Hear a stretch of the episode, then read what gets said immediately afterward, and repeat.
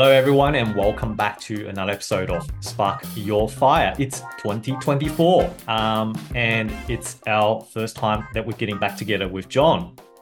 Look at how bright he is after all after after all the holidays. That uh, you know he's shining with glows on his face.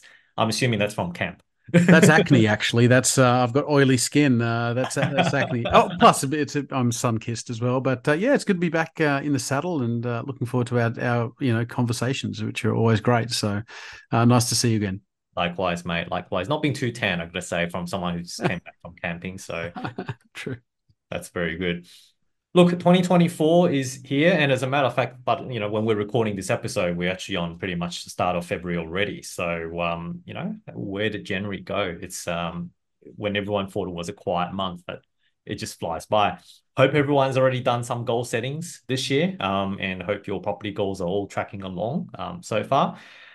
I think for this uh, for this episode, what John and I thought uh, is that you know we we want to share some of our observations and learnings from 2023. So, you know, you can only learn from by looking at the past and reviewing what you have done, right? So, you know, I think 2023 has certainly taught us quite a few things uh, in that sense. So, we're going to do a bit of retrospective um, in terms of what we have observed and what we think is worth sharing and using that as a discussion point um, to say, what can we do maybe differently or um, what can we avoid make, making the same mistake in terms of what uh, from 2023 okay so we are each going to take uh, bringing on the table around three, two to three observations slash lessons learned in terms of what we think should have been um, a good lessons learned from 2023. So, John, how does that sound? Would you like me to start? Would you like you? Would you like to start?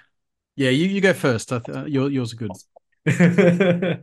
All right, I'll share. I'll I'll start with mine then.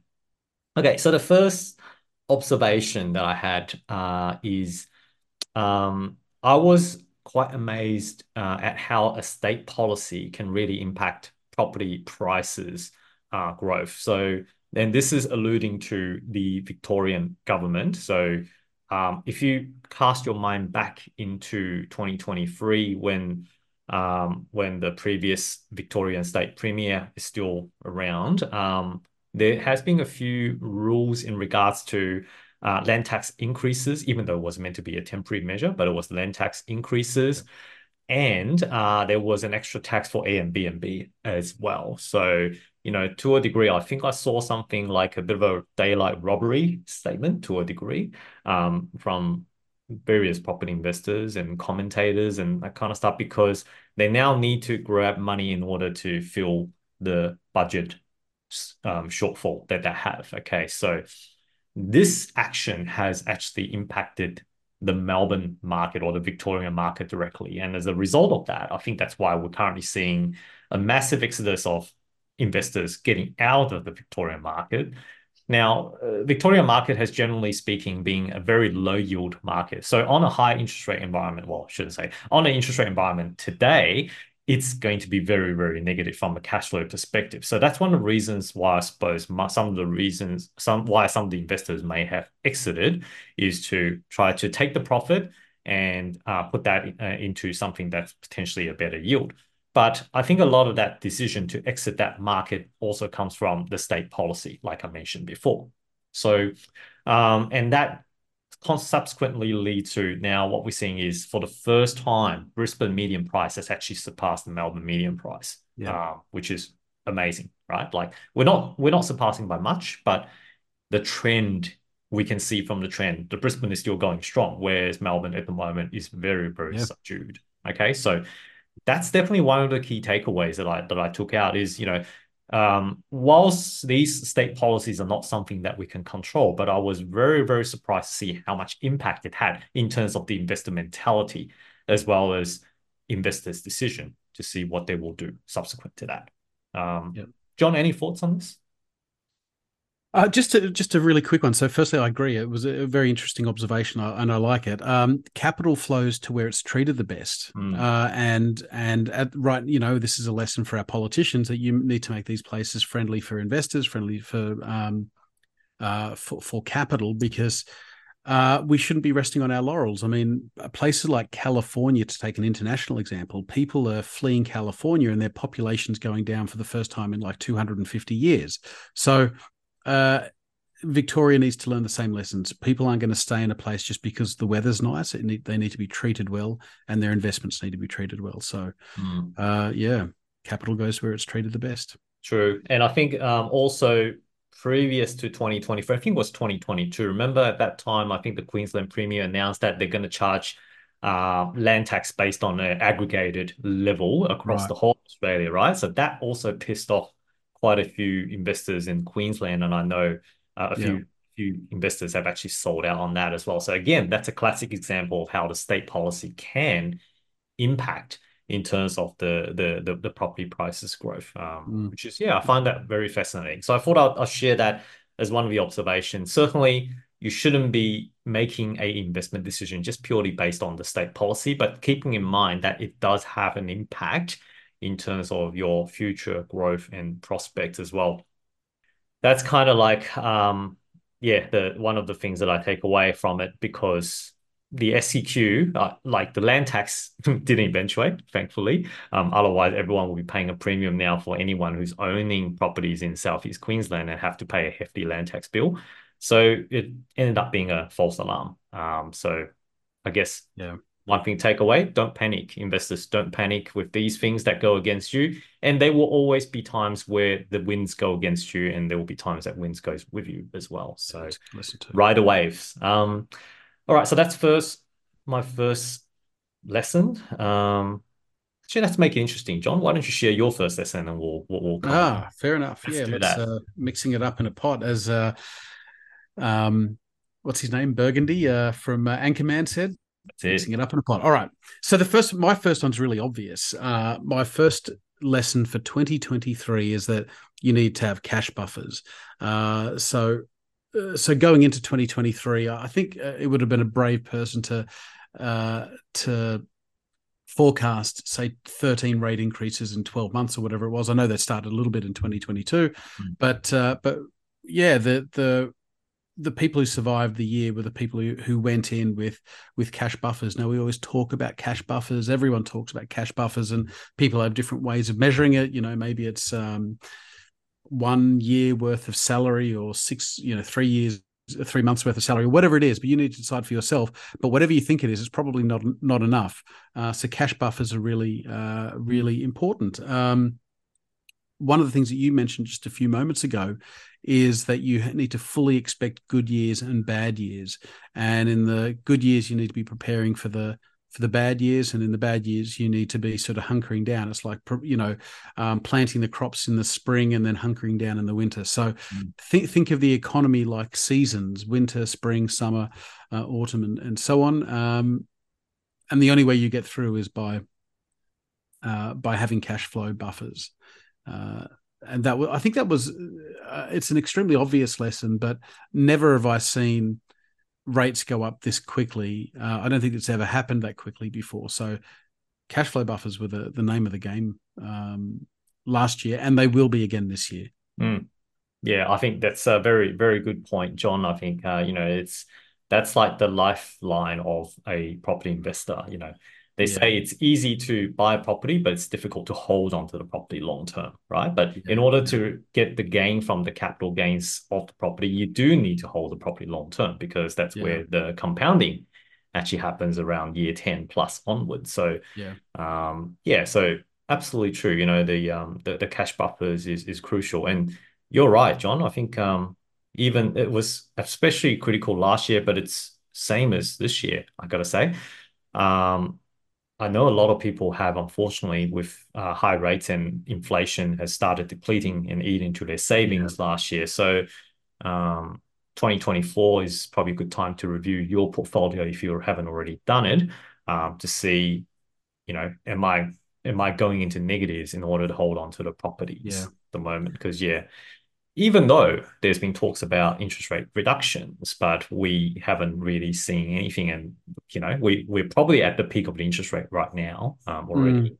But when when when are rates starting to be cut in Australia? We don't know. At the moment, there's a lot of yeah. uncertainty. So, you know, as a, as a general advice, John, would you would you suggest that you know we still got to prepare maybe more towards end of the year, so you still got to have at least nine months of current repayments up until pretty much end of the year. So if you have enough buffers to be able to cover for that, you might be okay. Ideally more.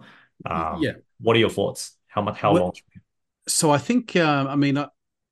One of the lessons perhaps is that interest rates aren't the name of the game as yep. as we probably expected that they were but parking that and talking about buffers yep. rates probably coming down in the US in May and probably coming down in Australia in September or October so we're probably stuck at these levels for the greater part of this year even though mm. I expect mm. rates to come down later in the year and the only reason they would come down earlier is if something bad happened uh, so so we're, we're stuck with high interest rates. And the other thing is they're not going to go down as quickly as they went up. So even if they drop interest rates by half a percent, is that really materially going to going to benefit you? Probably not. Yes. So you're going to need to manage your cash flow or get a, another source of income yep. or something like that for the for the uh, next couple of years. I would I would suggest. Even though I totally agree, we're at the terminus rate. Uh, rates are coming down from here. We're still not at the emergency COVID levels, and in the knock-on effect to cash flow is that we're going to need to manage this for a few more years. Very true. Okay. All right. Um, number two, over over to you. Number two, over to me. Okay. So one of the observations I had last year was um, the property supply has been an issue and it's been a massive issue across a number of years. But I think in 2023, it got exacerbated to the next level, uh, mainly due to the extensive migration. I think we had like half a million people coming in within 2023, and that's across, um, you know, whereas I think traditionally it was around the 250, 200, 250K.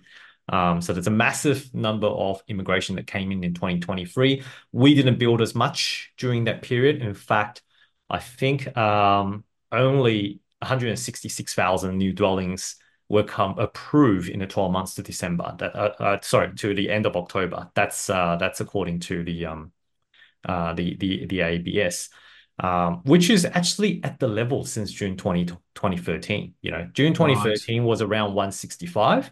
Um, and last year up to October was 166. So this is, you know, the the um the amount of um, you know, like the the the undersupply that we're seeing right now is outrageous, which is unfortunately leading to a surge of rental prices. Like you mentioned, John, if you um if you're not increasing rent in 2023, I mean, you would probably be unable to actually survive as a as a property investor, as a landlord. Yeah, and massive massive undersupply issue, which is actually going to be continuing to be the case, I would say, in the foreseeable future.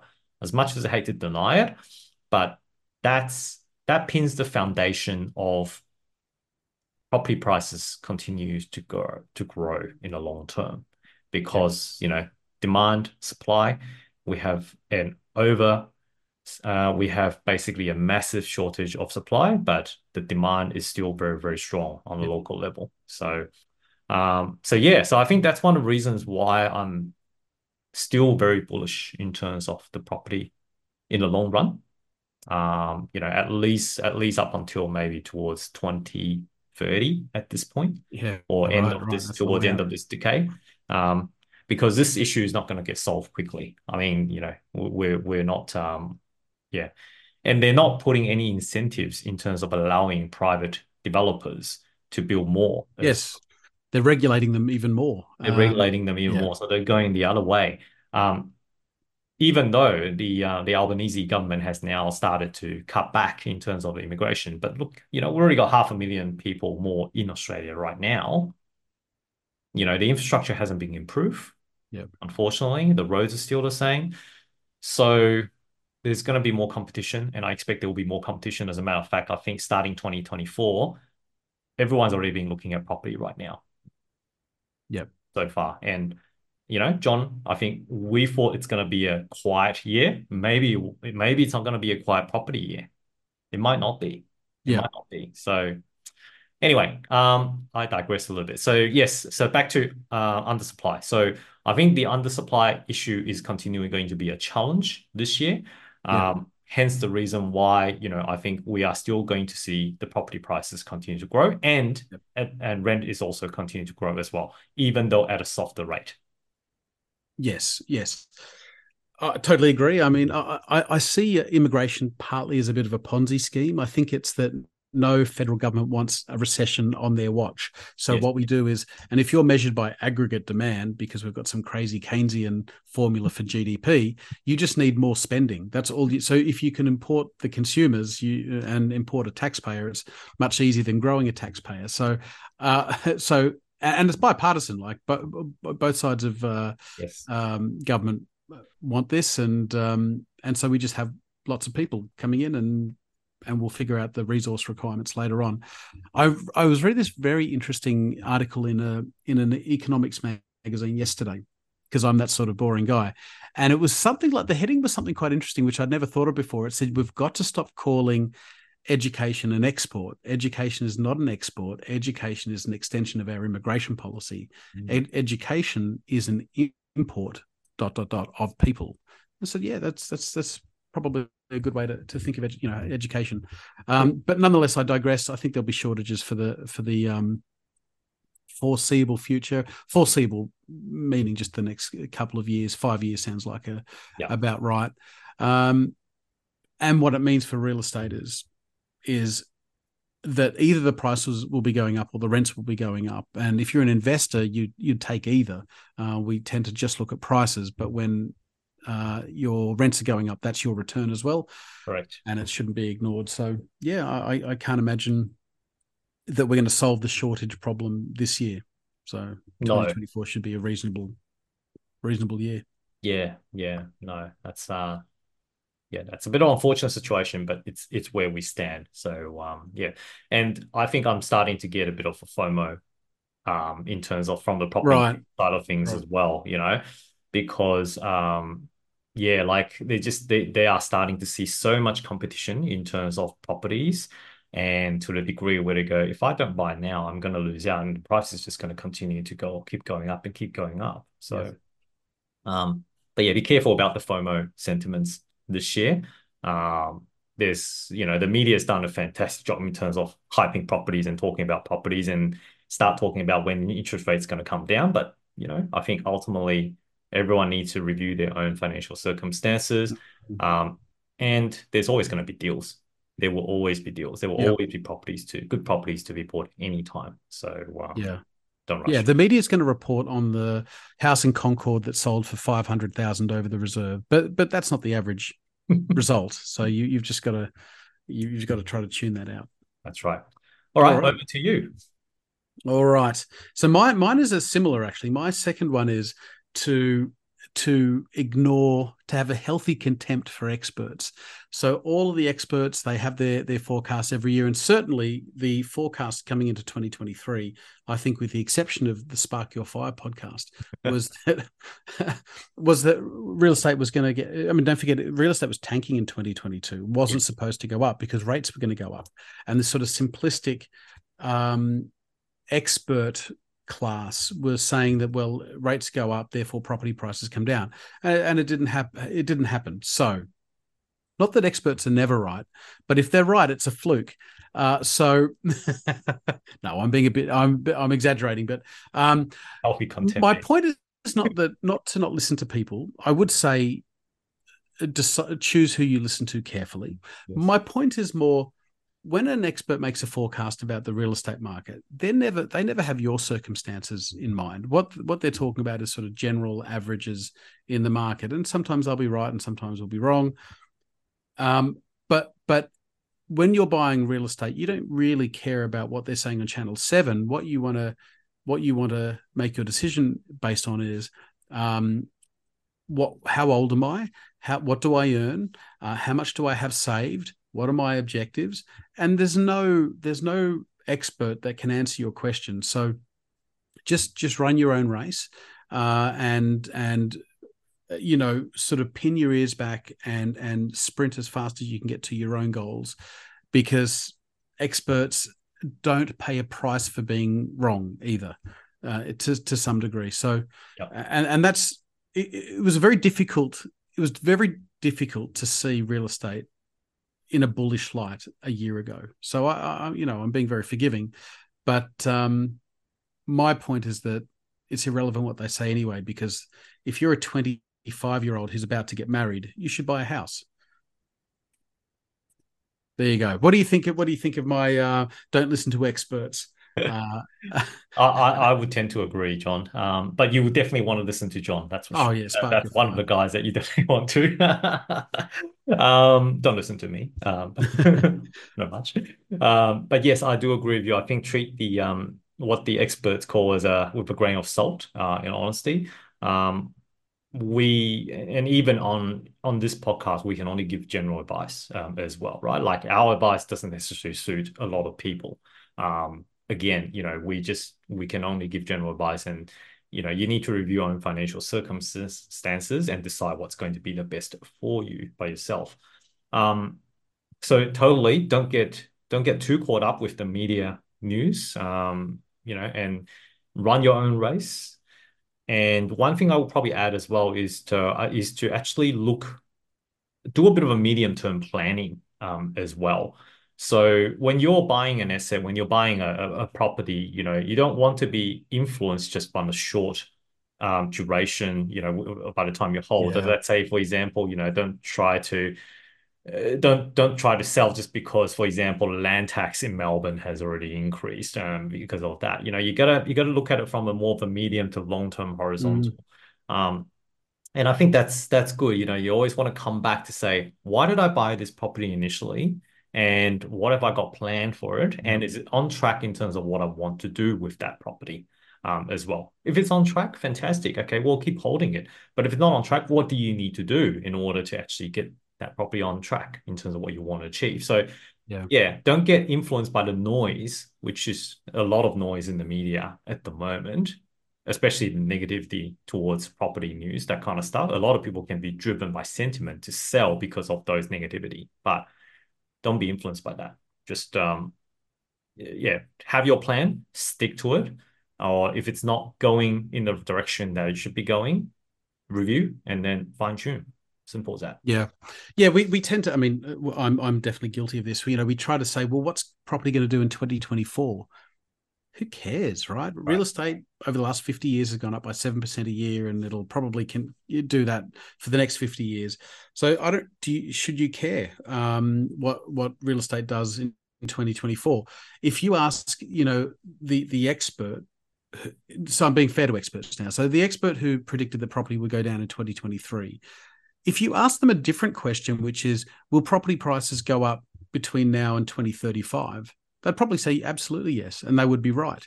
Mm-hmm. So sometimes we ask the wrong questions and then don't like the answers we get. Maybe the the the the, the, the problem is the questions that we're asking the experts rather than their answers. And you know the the the the media need to have a sensationalized title, and yeah. that's just how it's designed, right? So you know like you mentioned, the the, the you know the um, the house that uh, that sold for 500k over reserve. There you go, classic example. Mm. Eye catching, right? That's how yeah, they make yeah. their their revenue stream. So again, don't caught up by those, um, and um, run your own race. Totally. Okay, you, number Back three. Number three. Okay.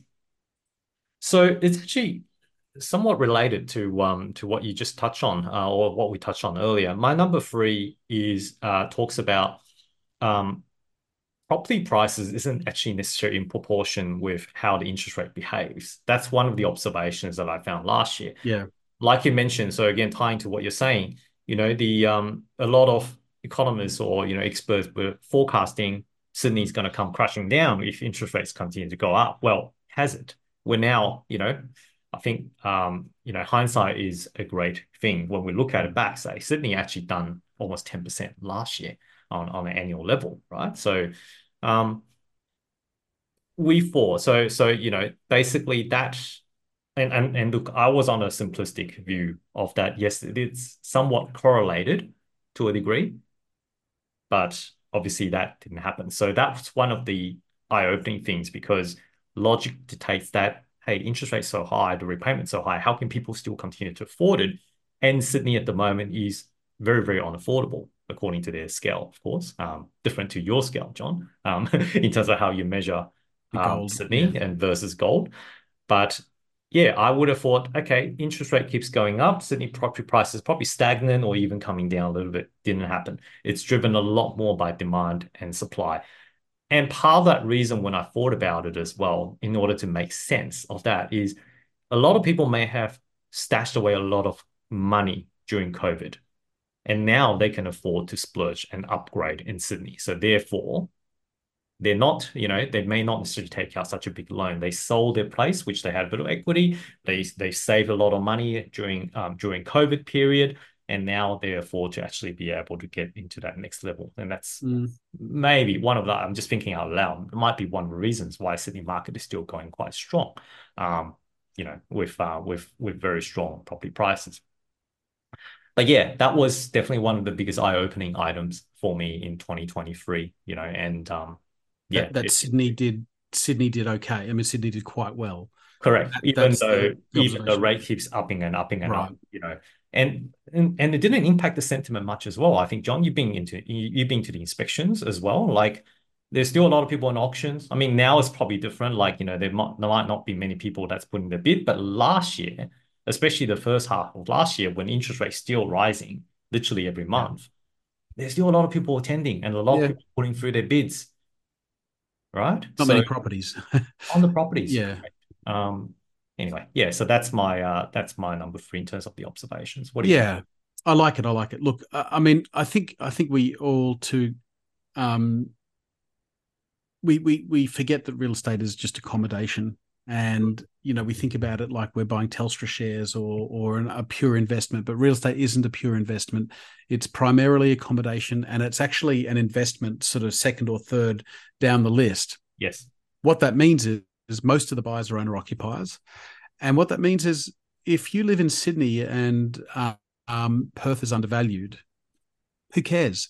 Um, th- that that's going to appeal to a small segment of, in, of property investors but I want to buy a house so that I'm I near I'm near mum and dad and I'm near my in-laws and whatever it is. So I'm going to buy in Sydney. And if Sydney's overvalued, I'm still going to buy in Sydney because this is where my family is and this is where my job is. Yep. So um, Sydney may well be overvalued, and it's still not going to matter because seventy percent of the buyers out there, and plus a cadre of investors, are still going to want to live where all the things that are important to them are. Yep. So there will always be uh, Sydney will always have a premium to some degree.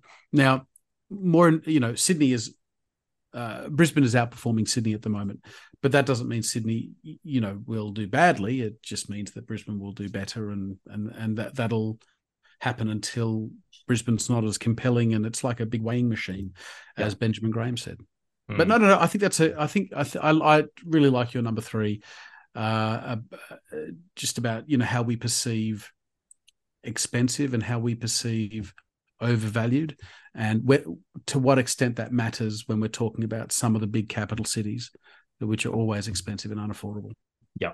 Yeah. No absolutely. And um, you know i think what you what you were talking about there just uh, reminded me you know i've got a client who was looking at uh, you know his budget was around 900 and he was looking around sydney in terms of what he can get for his family as own occupy house but eventually he decided to actually buy something in Melbourne because for that same price, he can get a house yeah. in Melbourne. Yep. Whereas in Sydney, you'd probably be able to get away with two bedroom, um, you know, right. units, apartments. So mm. again, you know, this this this client doesn't quite have the family etc. route here in Sydney, so they're not fussed in terms of moving different cities. But from the value perspective, that I think that's a great example. From the value perspective, you know, you you potentially may get much more value outside of Sydney at the moment, uh, from a living quality style, depending on what people like and and etc. etc. But like you know, John, you are you know obviously a someone who's been here for a long time. Your families are all here. Your roots already here. You love the coffee shop that's just down the road, mm. of course. So you know you want that lifestyle, then you'll pay a premium. Um, yeah, you're happy to pay that premium as well. Yeah, look, the, the one way to think about a city is cities benefit from the network effect, to use a tech term, right? So think of Facebook. The more people that use Facebook, the more valuable Facebook gets. And every time a new joiner joins Facebook, Facebook becomes more valuable. And and Facebook becomes more indispensable the more people uh, join Facebook. Bitcoin's the same. The more people uh, adopt Bitcoin, the more valuable it gets. The more valuable it gets, the more people adopt Bitcoin, and the more people adopt Bitcoin, the more valuable it gets. And cities are the same thing. So the more people move to a city, the more indispensable it becomes, and and the more valuable it gets, and the, then the more valuable it gets, the more people move to the city, and then the more people that move to the city, and, and so on and so on. So cities are a physical network, um, like Facebook, like Bit Bitcoin, and the more people that come here, the more valuable it gets. Yep. So, yeah. Perfect. I've never compared Sydney to Bitcoin before, but there's a first time. For Is that going to be your next uh, comparison? Yeah. Instead of using gold, let's change that to Bitcoin and see how that's. Well, uh, it would work. I, I have to think about it, uh, but there might be an article in there somewhere um, uh, rattling around the back of my mind. All right. I'll pass the baton back to you, mate. All right. So the, my, my last one, I think there might be a bonus one after this, but my last one was essentially just buy the best quality asset that you can. Mhm. And the reason that's a lesson for 2023 is because in 2023, rates started going up and it became harder to hold assets. So you needed to, the best you could, pass on as much of that that increased cost as you could to your tenant. Yep. Um, and and your ability to do that depends on how good the asset is. So if you if you've got a premium asset, you can you can put the rent up, and if you don't, you can't. Uh, so the people who again are, are sort of surviving and even thriving in, in these higher interest rate environments are the people with good quality assets, um, or or multiple assets because you they're they're not not dissimilar, but the quality assets are going to hold their value, and you're going to be able to pass on you're going to be able to pass on rent increases if you own if you own better uh, better assets. And I think that that was a, a a lesson. If you could put your rent up in 2023, you you've done better. No, very good. I think, yeah, certainly that's true. And and you know, I think if you now compare the amount of rent increases for a good quality property as opposed to maybe a property in a lower social demographic area, which I had had a few, um, you'll see the the rental proportion and the capital growth proportion is very Yeah. different. Yeah, and this is right. where the gap started to widen as well. Um, you know, I think um, from memory, actually from from memory, yeah, in in Logan now, so a, a suburb called Crestmead. You probably don't know this too much, John, but um, for those people who have looked into Logan, uh, Crestmead is kind of like a middle class suburb within Logan. Um, Mm. 2017, 2018, they used to sell around the 350 to 400k mark. I think it's now more soaring towards 700 at the moment.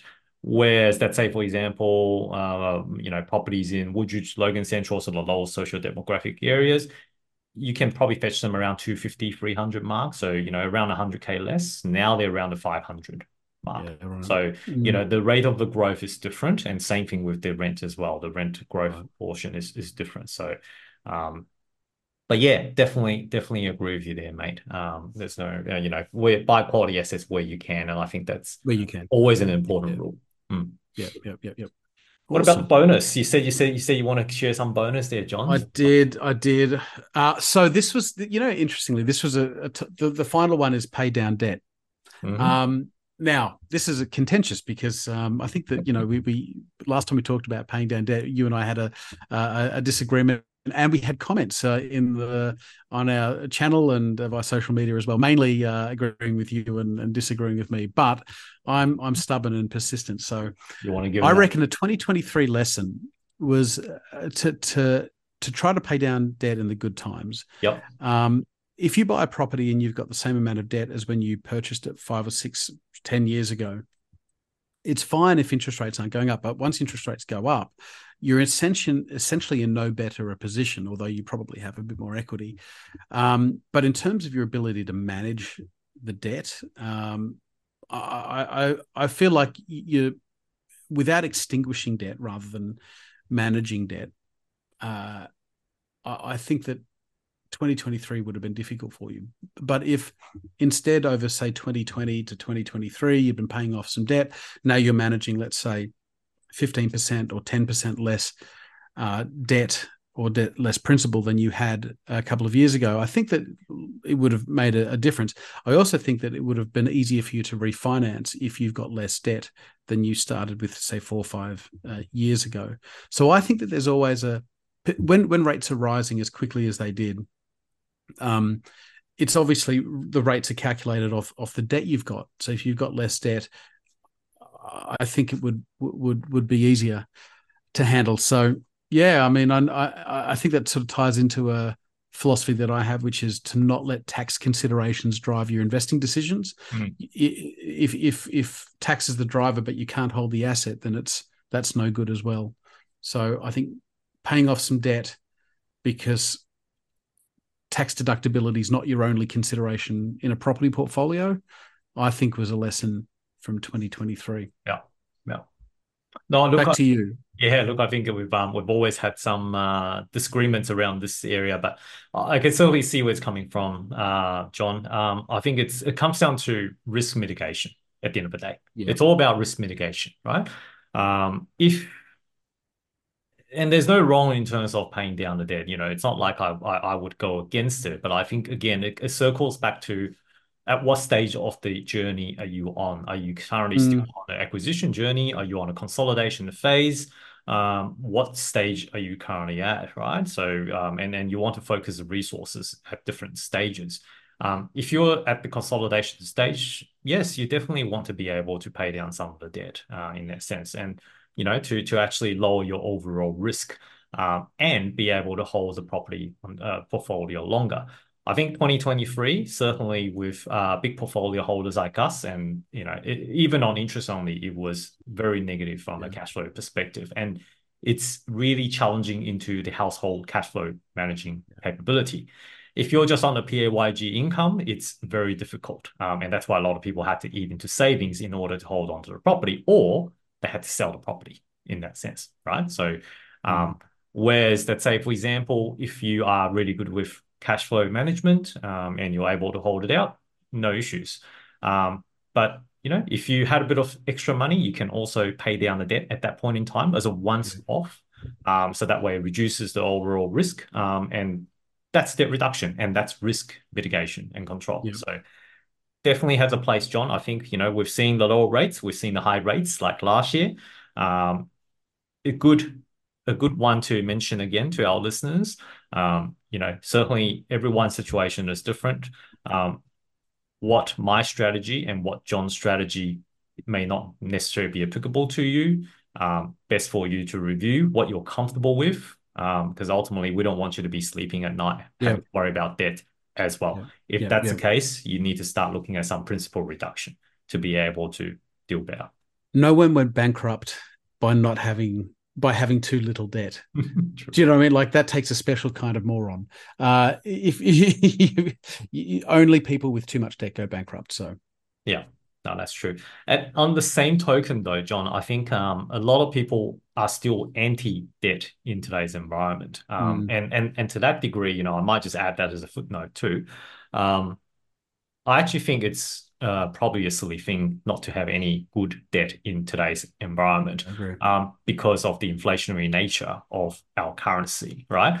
Your money putting into the savings account while it may earn you 5.5% or whatever savings rate at the moment looks fantastic, but the money keeps getting eroded away in the long yep. run. So you definitely want to have some of the good debt with you, maybe park against property um, in that sense. So that way it hedges against that inflation. So that's my view um, yeah, because I had multiple conversations with different clients who, you know, say, oh, you know, you shouldn't be, you shouldn't be holding any debt. You should just basically get one mm. property, mm. pay it down, then look at the next one. Well, how long is it going to take you to actually pay down one property? Yeah. By the time you do that, your working life using credit yes. on, your working life is pretty much gone. Bank's not going to yeah. lend you anymore. Yeah, yeah, yeah. No, that's true. I think there's a, there's a there's a balance in there.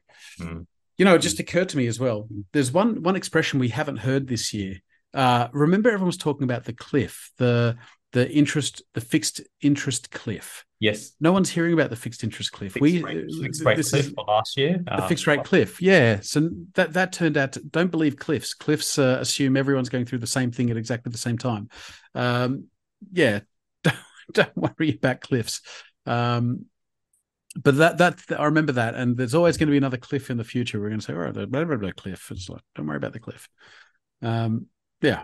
And coming and coming back to that, you know, when there's a cliff, there's always a mitigation strategy. The banks were allowing people to refinance at a lower buffer rate, right? So that people don't have to be stuck with that. So, um, but again, uh, you know, uh, you need to review your own financial circumstances Yeah, and, yeah, and be yeah. comfortable with it. So awesome. Thanks, John. Yeah. Anything else to wrap up with? Not not at all. Just a good chat, and look, we'll we'll resume with uh, a variety of topics um, here on Spark Your Fire. And and if you if there's anything you'd like us to talk about, um, pop us a comment in the Yeah. uh, pop us an email in the comment below. Definitely, definitely. Yep.